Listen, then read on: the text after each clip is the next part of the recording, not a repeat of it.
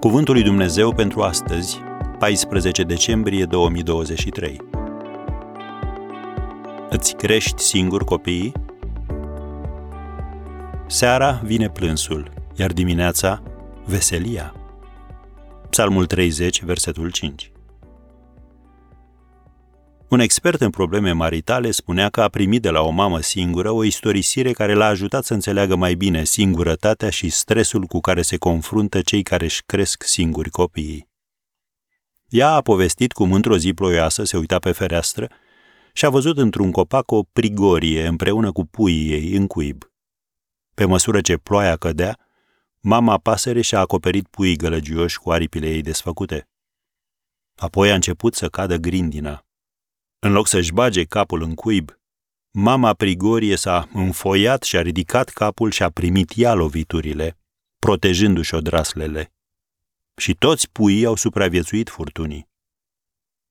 Ce imagine sugestivă a provocărilor cu care se confruntă părinții care își cresc singuri copiii.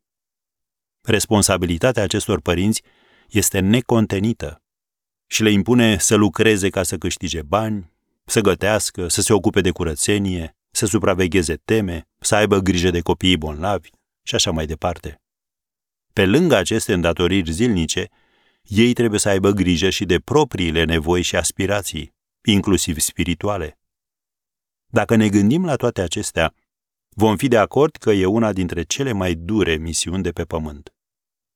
Părinții singuri, fie că e vorba de mame, fie de tați, au nevoie de sprijinul nostru și de rugăciunile noastre necurmate. Cei care încasați loviturile în locul copiilor voștri, fiți siguri că vor veni și zile mai bune. Furtuna prin care treceți nu va dura la nesfârșit. În curând veți vedea pe cerul spălat curcubeul.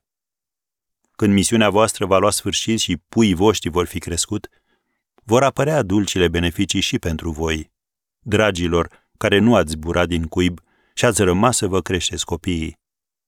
Este cuvântul lui Dumnezeu cel care promite asta. Seara vine plânsul, dar dimineața veselia.